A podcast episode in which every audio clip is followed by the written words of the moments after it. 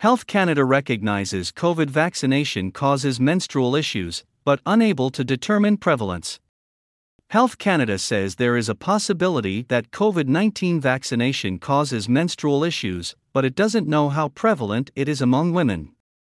Based on the available evidence, and in the context of the frequency of menstrual irregularities, it is not possible to determine what percentage of COVID 19 mRNA vaccine recipients could experience an increase in menstrual bleeding, Health Canada said in a September 18 inquiry of ministry tabled in response to questions submitted by Conservative MP Ted Falk.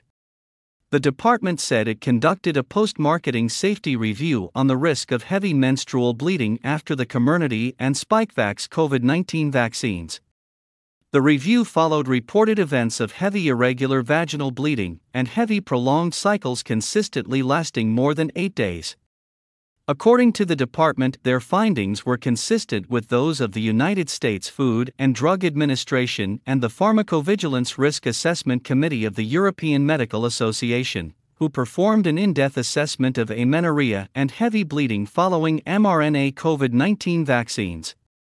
The EMAPRAC found in June 2022 there was insufficient evidence for causal association between mRNA vaccines and amenorrhea. Later that year, they released the results of a review of clinical trials, observational studies, and post marketing surveillance activities, which found there was at least a reasonable possibility that heavy menstrual bleeding is causally associated with the Pfizer BioNTech COVID 19 Comirnaty vaccine. According to Health Canada, menstrual cycle irregularities are common during the reproductive years, independent of vaccination and stress, infections, and medications could also modify the length, duration, and heaviness of bleeding during the cycle.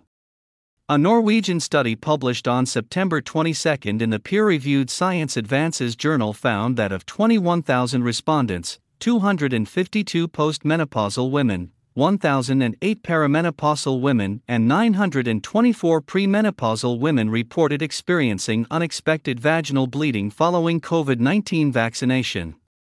They found around half of each group said the bleeding came within four weeks of the first or second dose.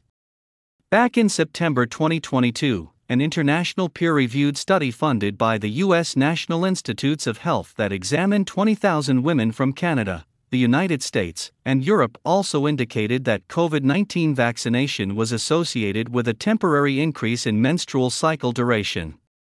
Categorically safe for pregnant women. Mr. Falk also asked the government about the scientific basis for government officials' statements that COVID 19 vaccines are categorically safe for pregnant and breastfeeding women. Health Canada said this assertion was based on a continuous review of evidence since the vaccines were first authorized in 2020. The agency said their ongoing national and global vaccine safety monitoring systems had shown no evidence of any adverse pregnancy or neonatal outcomes associated with the vaccines. The National Advisory Committee on Immunization continues to recommend the use of COVID 19 vaccines in pregnancy and breastfeeding.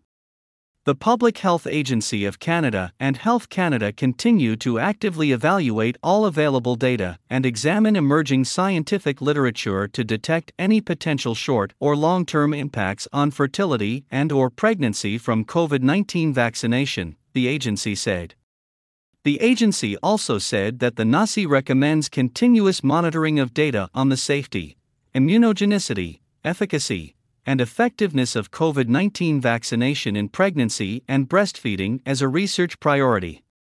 A recent Lancet study found that mRNA from COVID 19 vaccines can end up in breast milk and can be passed on to infants by their vaccinated mothers. Researchers in the peer reviewed study detected the mRNA in 70% of women who provided breast milk samples up to 45 hours following vaccination. An August 2021 peer reviewed study published in Nature also found that lactating mothers who received Pfizer's COVID 19 vaccine secreted SARS CoV 2 specific IgA and IgG antibodies into breast milk, with the largest increase seen 3 to 7 days after their second dose. During the trials for the mRNA vaccines, both Pfizer and Moderna excluded pregnant and lactating women from their clinical trials. Pfizer also stopped its clinical trial for pregnant women.